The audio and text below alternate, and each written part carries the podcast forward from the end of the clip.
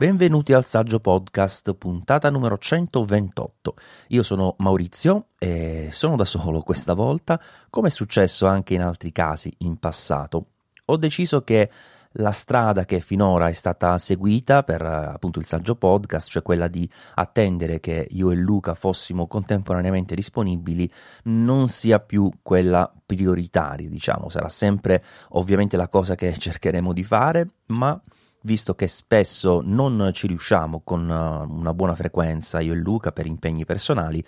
ho pensato di eh, seguire appunto un nuovo percorso e quindi cercare di eh, registrare magari in solitaria o quando capiterà con qualche ospite extra nel momento in cui non riusciremo per più di un mese insomma a incontrarci io e Luca che rimaniamo comunque i due eh, host principali del saggio podcast. Ora in realtà sì, mi sono messo qui a registrare, ho acceso il microfono, il software, ma eh, non è che io abbia davanti un elenco di notizie, informazioni e argomenti da trattare. Allo stesso tempo, però, l'ultima puntata risaliva al 15 gennaio, per cui sicuramente negli ultimi due mesi circa cose ne sono successe. La verità è che quelle più importanti devono ancora succedere perché in questo momento esatto è il 7 marzo sono le 9.30 circa e domani, domani, ci sarà un evento Apple, come ben sapete, un evento in cui sono attese diverse novità importanti e per cui sicuramente poi eh, a seguire sarà interessante non soltanto pubblicare eh, alcuni video di approfondimento subito in risposta, diciamo così, a caldo dell'evento che si terrà appunto domani, eh, ma anche mh, di approfondire eventualmente alcune, mh, alcuni prodotti che verranno presentati con recensioni, eccetera. Ora, eh, la, la, l'argomento principale sicuramente è proprio questo evento in arrivo, seppure non vorrei diventasse quello eh, trainante, diciamo, in questo podcast, perché ovviamente eh, da domani le cose cambieranno, perché io adesso potrei eh, parlarvi un po' dei rumor che eh, precedono Uh, ciò che sarà appunto annunciato, ma uh, tra poche ore questi saranno uh, da, da, rivedere, insomma, no? da correggere in alcuni casi, da cancellare in altri. Perché devo dire che da diverso tempo a questa parte non ci trovavamo mm, in procinto, insomma, di un nuovo evento con tanti punti interrogativi, perché anche lo stesso Gurman, che come sapete nella maggior parte dei casi a ridosso di una uh, nuova presentazione aveva già le carte ben chiare uh, che spiegavano ciò che sarebbe annunci- stato annunciato a breve, questa volta ha presentato un elenco piuttosto vago perché eh, sì, iPhone SE 3 per carità, iPad Air ok, ma per quanto riguarda i Mac eh, nell'ultima sua newsletter ha scritto un un po' di tutto anche su Twitter, ha detto eh, dovrebbe arrivare questo, potrebbe arrivare quell'altro, c'è quest'altra cosa ancora in fase di annuncio, ma insomma veramente siamo in quella situazione per cui domani potrebbe arrivare la qualunque, insomma. E questo mi fa un attimo fermare a pensare perché nel momento in cui uh, Apple è passata a, ad una produzione propria, no? quindi con Apple Silicon, abbiamo capito che chiaramente distaccandosi da quelle che erano le necessità di seguire la roadmap di altri, come nello specifico Intel per quanto riguarda i processori, AMD per le schede grafiche, Apple aveva delle mm, necessità che non erano interne all'azienda, no? per cui aveva per forza di cose eh, dei blocchi, diciamo, temporali che la portavano a non poter aggiornare in alcuni casi i suoi prodotti e in altri eh, ad attendere che le tecnologie fossero pronte, no? In questo caso non è più così perché da un anno a questa parte, ormai anzi più di un anno, eh, ha la possibilità, volendo, di, di far tutto da sé a prescindere da quelle che poi sono anche le limitazioni dovute al fatto che sì, lei progetta uh, per esempio dei nuovi chip, ma poi non è lei stessa a produrli, per cui ovviamente deve sempre sottostare ad alcuni ritmi delle piattaforme insomma di produzione, per lo più orientali, che possono essere anche molto influenzate da questo particolare momento storico. D'altro canto, inizio a pensare che per la prima volta Apple non riuscirà a soddisfare, diciamo così, quelle che erano le sue intenzioni iniziali, tra l'altro intenzioni ben espresse e dichiarate pubblicamente, cioè quelle di eh, concludere questa transizione ad Apple Silicon per tutta la piattaforma dei computer Apple entro due anni dall'inizio, quindi eh, diciamo dalla fine del, del 2020 se ricordo bene, quindi dovrebbe in teoria finire il tutto entro il 2022. Questo perché anche lo stesso Gurman dice che un paio di computer, ovvero il Mac Pro e l'iMac grande, ormai continuiamo a chiamarlo così, o chiamiamolo iMac Pro per capirci, eh, potrebbero arrivare nel 2023 e inizio a pensare barra temere che ciò possa essere effettivamente una realtà. Beh, parliamo un po' di questo, se, se vi va ovviamente. Io son, sono convinto che stiamo parlando di un settore che interessa relativamente pochi utenti, diciamo, no? perché eh, la maggior parte delle persone, considerando le prestazioni che sono state messe in campo con eh, già il primo chip, l'M1 e poi ovviamente anche quelle eh, migliorate delle versioni M1 Pro ed M1 Max, eh, siano così alte, insomma, da soddisfare una grandissima fetta di utenti, per cui eh, persone che attendano eventualmente una soluzione ancora più potente dell'M1 Max, non è che ce ne siano tante, insomma, no? quello è un settore che diventa eh, mano a mano sempre più di nicchia perché rispetto ad un tempo eh, dove con uh, i computer entry level ci facevi davvero poco, quindi ad esempio con il MacBook Air di qualche anno fa con Intel, ora ci troviamo con delle macchine, proprio il MacBook Air appunto, che con l'M1 vanno così bene che sono utilizzate da molti professionisti anche per compiti piuttosto impegnativi, insomma. D'altro canto, le macchine più potenti appunto sono certamente eh, importanti perché anche se eh, vanno a interessare un bacino di utenti non molto vasto, si tratta di quelli che spesso hanno un po' trainato la piattaforma, quindi i, i creativi, eh, tutte quelle persone che con il computer fanno delle attività di un certo calibro e che poi portano anche allo sviluppo eh, di software, allo sviluppo di, eh, la, della piattaforma, diciamo in generale anche in, uh, in, fascia alta, quindi non soltanto per attività semplici come possono essere gestione documentale multimediale piuttosto spicciola, insomma, quindi quelle cose che hanno non soltanto un prestigio per la piattaforma, ma anche una certa visibilità che serve a portare avanti e sviluppare l'intero ecosistema. E quindi, e quindi ecco l'arrivo di un prodotto come l'iMac Pro, Mac Pro, comunque si voglia chiamare, sicuramente è, è, è qualcosa di molto molto importante per l'ecosistema Apple durante la transizione ad Apple Silicon. E lo stesso Gurman dice a questo punto che forse iMac Pro e Mac Pro arriveranno nel 2023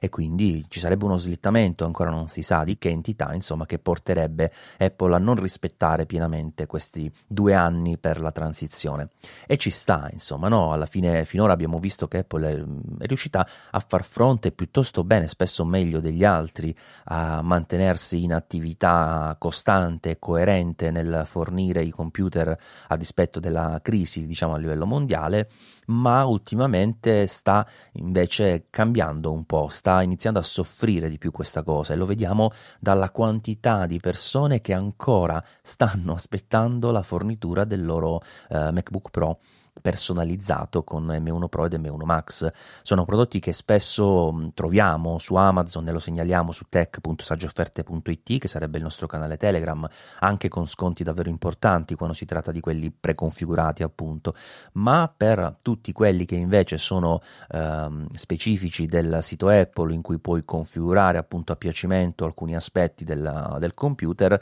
le attese continuano ad essere piuttosto lunghe, a distanza comunque di parecchi mesi dall'arrivo di questi prodotti sul mercato. E quindi effettivamente questa possibilità che Apple inizi a soffrire un po' di questo momento di, di difficoltà eh, logistica e nella fornitura de, de mater- delle materie prime e quindi poi della produzione eh, sono secondo me delle eh, realtà insomma ormai dobbiamo capire che anche da questa parte eh, le, le problematiche ci sono e possono impattare però ecco sicuramente come ho detto in un recente video su YouTube il fatto che adesso si parli di una possibilità eh, dell'apertura di una nuova linea, se vogliamo, di, di, prodotti determinata dalla parolina studio, che finora non era mai stata utilizzata da Apple, che io ricordi, nella propria lineup, è piuttosto interessante perché eh, si tratterebbe di un Mac Studio e di un Display Studio che potrebbero essere anche una uh, soluzione tampone fino all'arrivo appunto dell'iMac Pro o, o, del Mac Pro. Ora, vi voglio parlare un attimo di questa cosa perché ci sto pensando, diciamo, un po' più eh, da vicino negli ultimi giorni, visto che sembra essere una possibilità piuttosto concreta e sto pensando, sto iniziando perlomeno a pensare che forse già da utente troverei più interessante questa opzione che non un iMac Pro. E ora vi spiego. Il Mac Studio cosa sarebbe? Sarebbe, a parte ecco, una comunque probabilità, ecco, non stiamo parlando di certezza, e a prescindere dal fatto che ascolterete questa puntata prima o dopo eh, l'8 marzo e quindi prima o dopo la certezza che questo prodotto esista, vorrei valutare il suo possibile impatto appunto per quelle che sono le necessità di un professionista, perché di quello stiamo parlando. Nessun uh, utente, diciamo, di fascia entry valuterebbe, penso, l'acquisto di una macchina di questo tipo. Però rispetto alla soluzione iMac Pro, che comunque andrebbe sempre a colmare quello spazio di un all-in-one di fascia alta, che sia un iMac più grande o un iMac con caratteristiche appunto che possano eh, determinarlo e definirlo come Pro, avere due pezzi separati per eh, il computer e il monitor, secondo me, è una soluzione nettamente, nettamente più pratica. Ora, noi siamo abituati da diverso tempo a questa parte ad avere la uh, certezza praticamente assoluta che, che qualsiasi computer tu compri è quello. E rimarrà tale fino alla fine perché il concetto di espandibilità ce lo siamo messo dietro le spalle. E in alcuni casi è stata uh, una scelta, forse più nel periodo Intel diciamo, adesso è veramente una necessità, cioè il, il, in Apple Silicon la realtà dei fatti è che il tutto funziona come funziona essenzialmente proprio perché è integrato nel sistema una chip. Quindi l'idea di poter incrementare la RAM, di poter incrementare la memoria, quindi lo storage, se un tempo poteva essere vincolata per scelte a tavolino, ad oggi invece è semplicemente una necessità implicita nella piattaforma. Non si può pensare di avere Apple Silicon con appunto lo storage esterno, perché andrebbe a mandare tutto quanto all'aria dal punto di vista proprio organizzativo e funzionale, cioè il chip funziona funziona in questo modo, come dicevo, perché è pensato come un elemento unico. Ciò non toglie che si potrebbe trovare il metodo per lasciare dei canali verso l'esterno in cui piazzare poi dei dischi aggiuntivi eh, con degli slot anche standard volendo nel computer, ma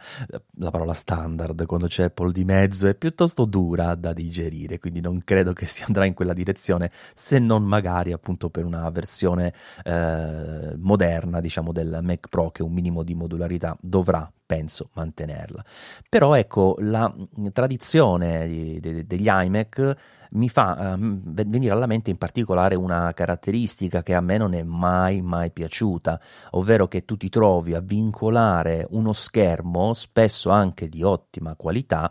a dell'hardware che, volente o nolente, invecchia prima. Pensate un attimo già ai primi iMac Retina, che risalgono ormai a tanti anni fa,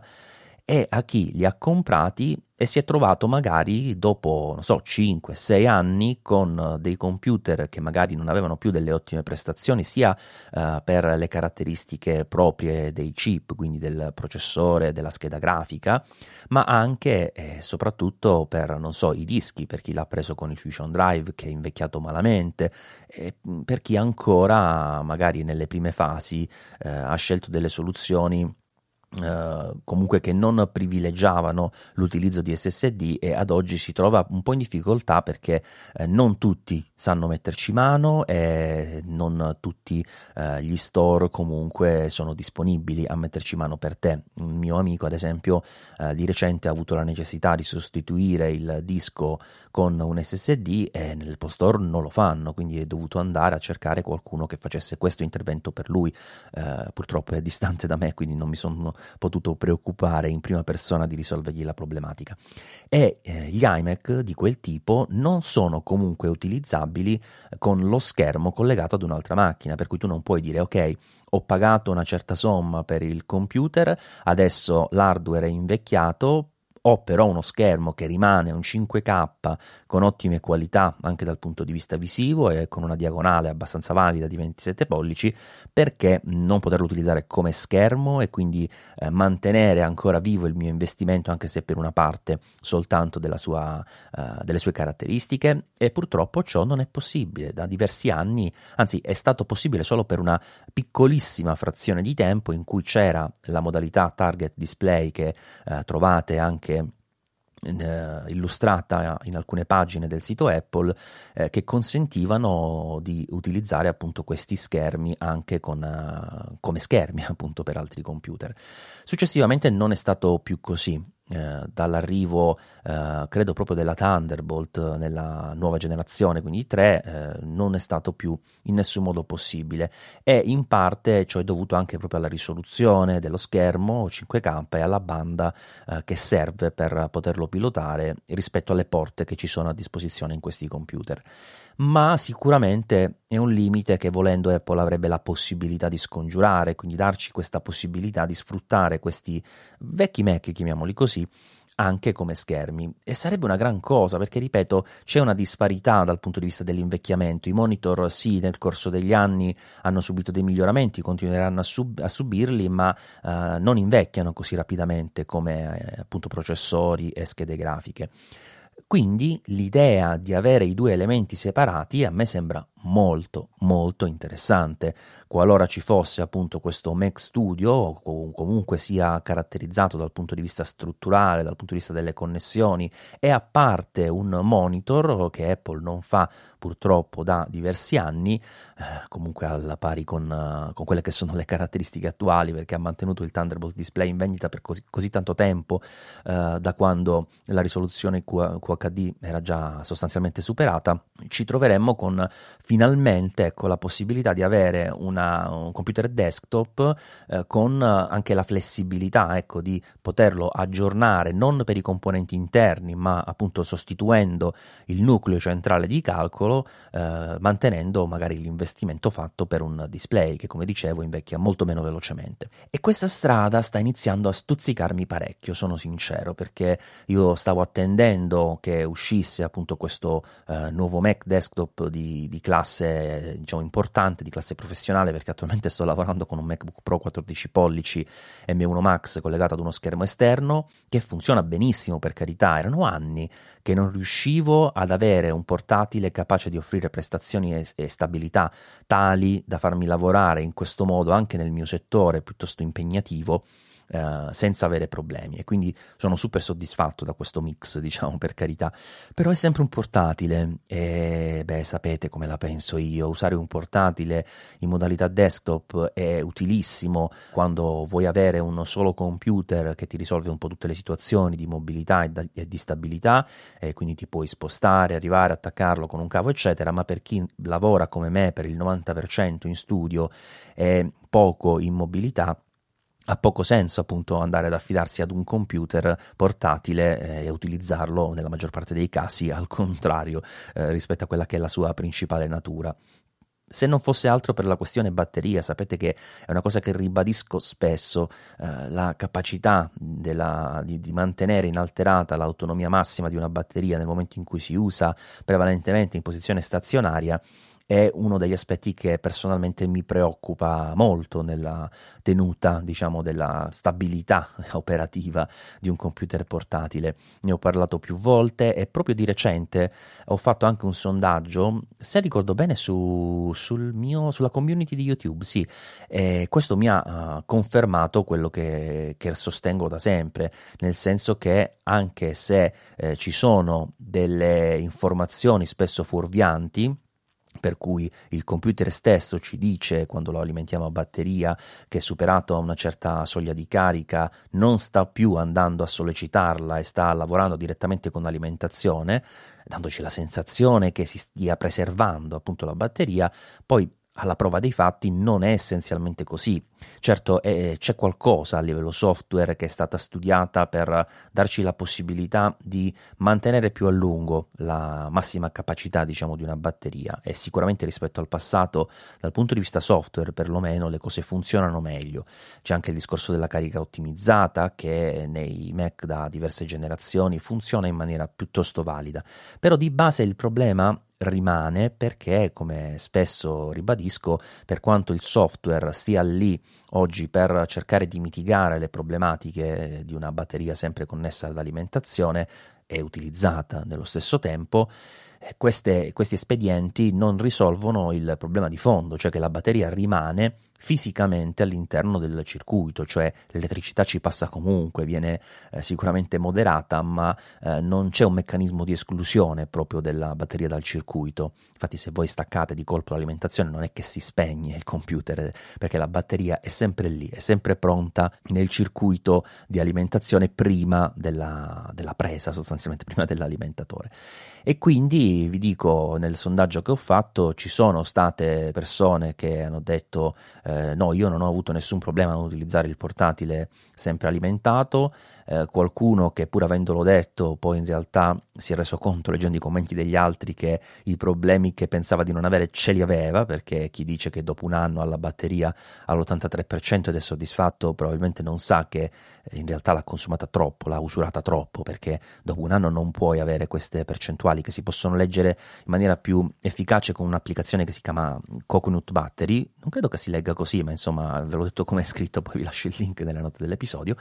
eh, ed altri che magari dicevano invece io non sono soddisfatto perché dopo un anno ho il 95%, quindi c'è anche una percezione molto diversa rispetto a quanto una batteria sia usurata. Eh, un'altra persona mi ha detto beh io sono tranquillo perché lo uso già da tre anni alimentato così e il, il portatile mi dura ancora, non so se, se, abbia detto un'ora o mezz'ora a batteria, che ovviamente è poco, non è, non è giusto insomma, quindi c'è una, di, sicuramente di base una percezione erratica insomma, però è vero che utilizzarlo solo ed esclusivamente alimentato come eh, fosse un computer desktop porta in moltissimi, non in tutti, che poi dipende anche dal tipo di alimentazione che usi, se ti sta alimentando un monitor nel caso in cui parliamo di uno dei nuovi computer con Thunderbolt, se stai utilizzando l'alimentatore originario, se ogni tanto lo stacchi e lo utilizzi come, come portatile normale e gli fai fare quindi dei cicli normali, ci sono delle accortezze che ti possono portare a non avere un grosso impatto eh, nell'utilizzo del portatile a modi desktop, che è quello che sto facendo anche io in questo periodo.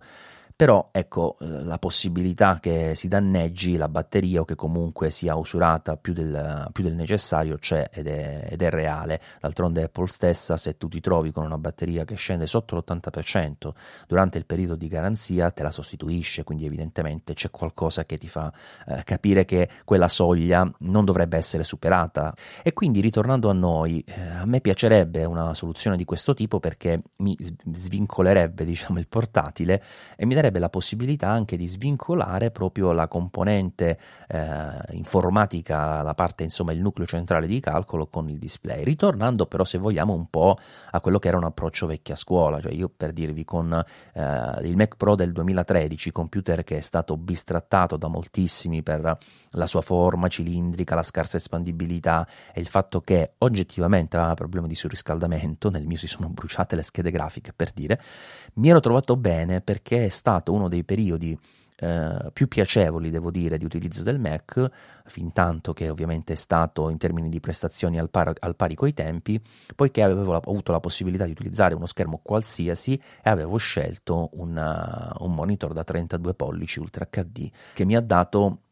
una piacevolissima esperienza d'uso. Io da allora, e sono passati ormai diversi anni, credo che il 2015 sia stato l'ultimo anno in cui ho adoperato uno schermo 32 pollici, poi sono tornato ad uno da 27, poi a due da 27, ho fatto un avanti e indietro più volte con uh, degli all-in-one, quindi l'iMac Pro, poi l'iMac uh, del 2020 e solo ora sono ritornato su un monitor esterno uh, di un'altra marca, un BenQ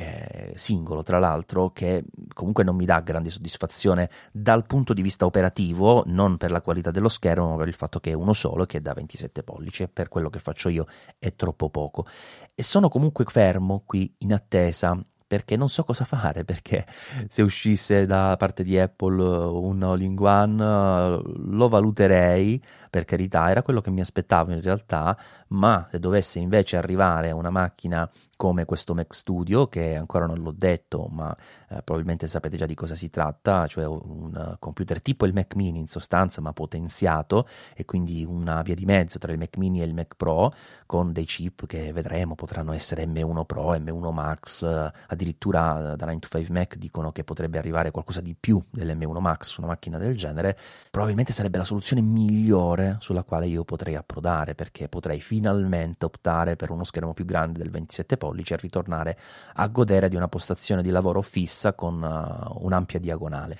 E su questo proposito parliamo anche di, del display, cioè si parla di questo display studio che potrebbe appunto affiancare questo nuovo uh, computer fisso. E sì, eh, come ho detto, parlare ancora di rumore, quindi di indiscrezioni ad un giorno da quello che è poi la, l'arrivo dell'evento, quindi la conferma di ciò che arriverà e che non arriverà, è piuttosto inutile se vogliamo, soprattutto su un podcast, quindi non sono in diretta e magari quando mi ascolterete saprete già molto più di me ciò che è successo, per cui uh, potrebbe essere poco efficace il discorso. Però di base eh, vorrei sottolineare un paio di aspetti. Uh, allora, io intanto sento molto spesso dire che la risoluzione retina, diciamo così, che utilizza Apple è una risoluzione che è eh,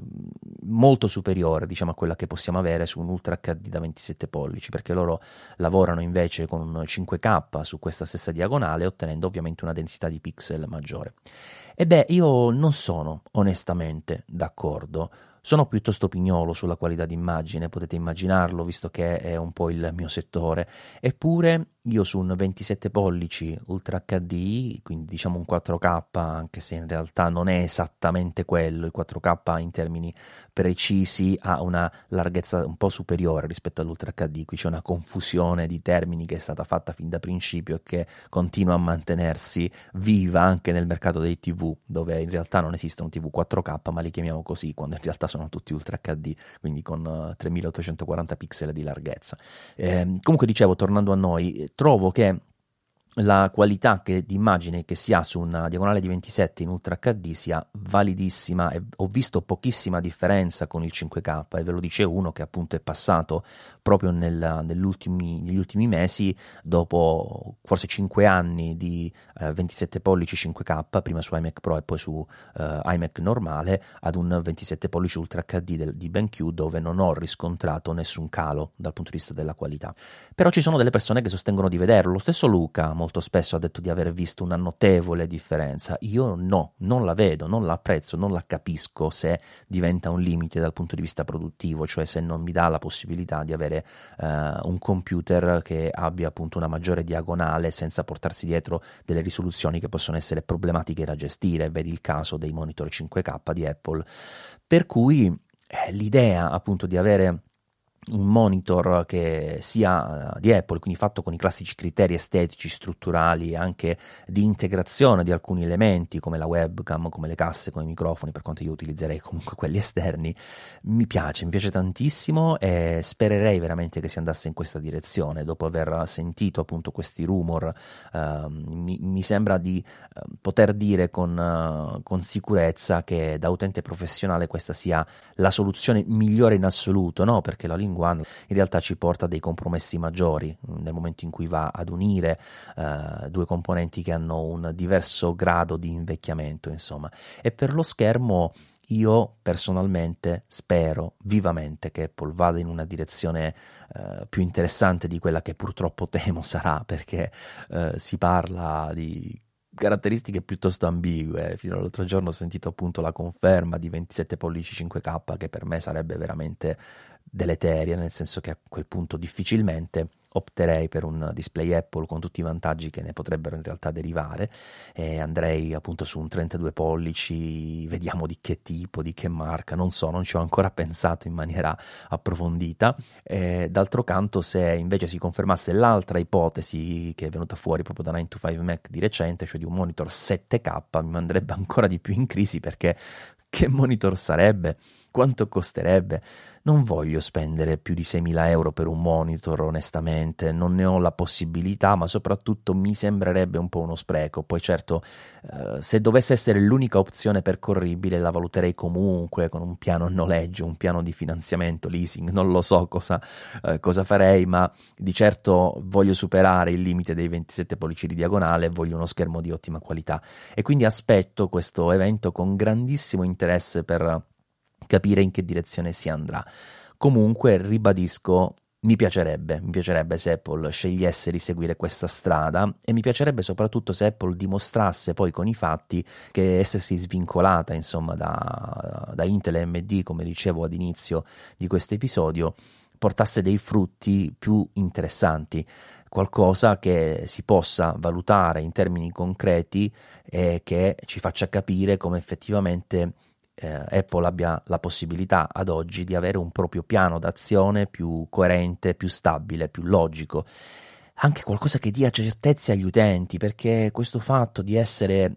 sempre in bilico, senza sapere cosa arriverà dopo, inizia ad essere un po' un problema, insomma. Io, io eh, sono stato abituato in tanti anni, ovviamente, a, a, dare anche consigli per gli acquisti, chiamiamoli così, basandomi su quelli che sono i tradizionali ritmi di aggiornamento dei computer, no? Come faceva anche, come fa anche la Buyer's Guide di, di, di Mac Rumors, dove vedi ogni computer in che ciclo sta della sua vita, no? quindi quando potenzialmente sarà aggiornato. E già in passato ciò era problematico perché oltre ai limiti imposti appunto dai produttori di componenti c'era anche il limite di Apple perché non sempre, anche avendo gli stessi componenti, eh, si, si, è poi decisa ad effettuare un aggiornamento per politiche interne, per strategie di marketing, per volontà, non lo so quali sono effettivamente le motivazioni.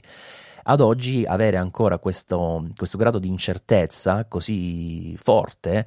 credo che sia un problema per, uh, per, gli utenti. Non per tutti, è chiaro, alla fine la maggior parte delle persone cosa fa? Compra un computer e se lo tiene finché funziona, appunto. Però nel momento in cui sei un, un utente che ha de, invece delle necessità un pochino più evolute, deve rimanere al passo coi tempi per poter fornire un servizio uh, di qualità e al tempo stesso avere piacere nell'utilizzo del proprio dispositivo, che poi è quello che, con cui svolge insomma, la sua attività lavorativa primaria,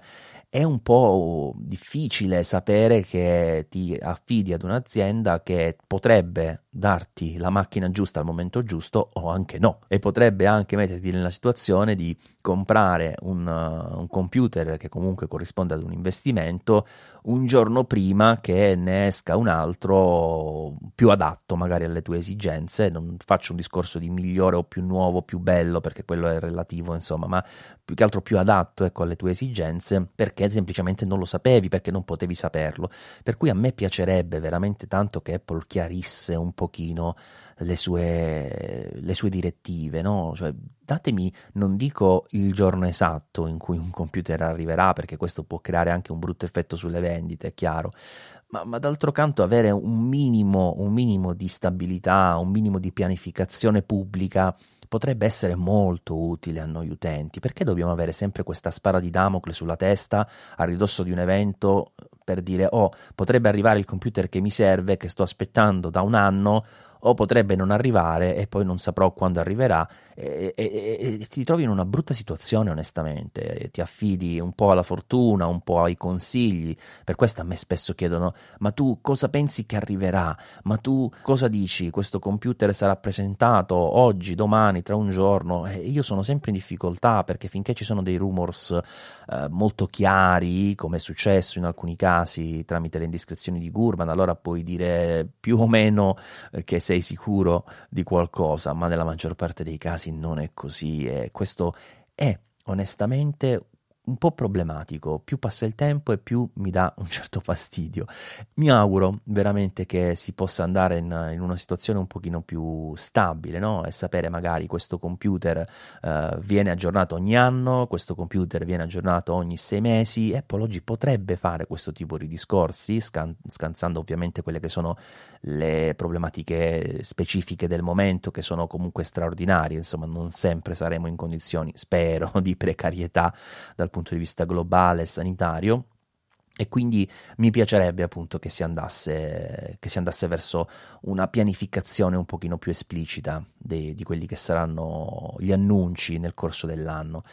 E non lo so, non so, fatemi sapere come, come, la pensate. So che con il podcast ovviamente non c'è la possibilità di un confronto diretto, ma come sapete c'è sempre il nostro indirizzo email, saggiopodcast, chiocciola easypodcast.it e mi trovate anche su Twitter eh, come at simplemal, oltre che ovviamente at saggiamente per quanto riguarda il uh, profilo ufficiale del, del sito. Beh, Spero di non avervi annoiato troppo, non sapevo neanche dove sarei andato a parare, quindi probabilmente mi sono anche disperso durante il percorso, ma spero che sia stato comunque interessante e piacevole per voi ascoltare una nuova puntata del Saggio Podcast e vi prometto che ne arriveranno di più, anche se più brevi magari, ma con una maggiore costanza. Alla prossima!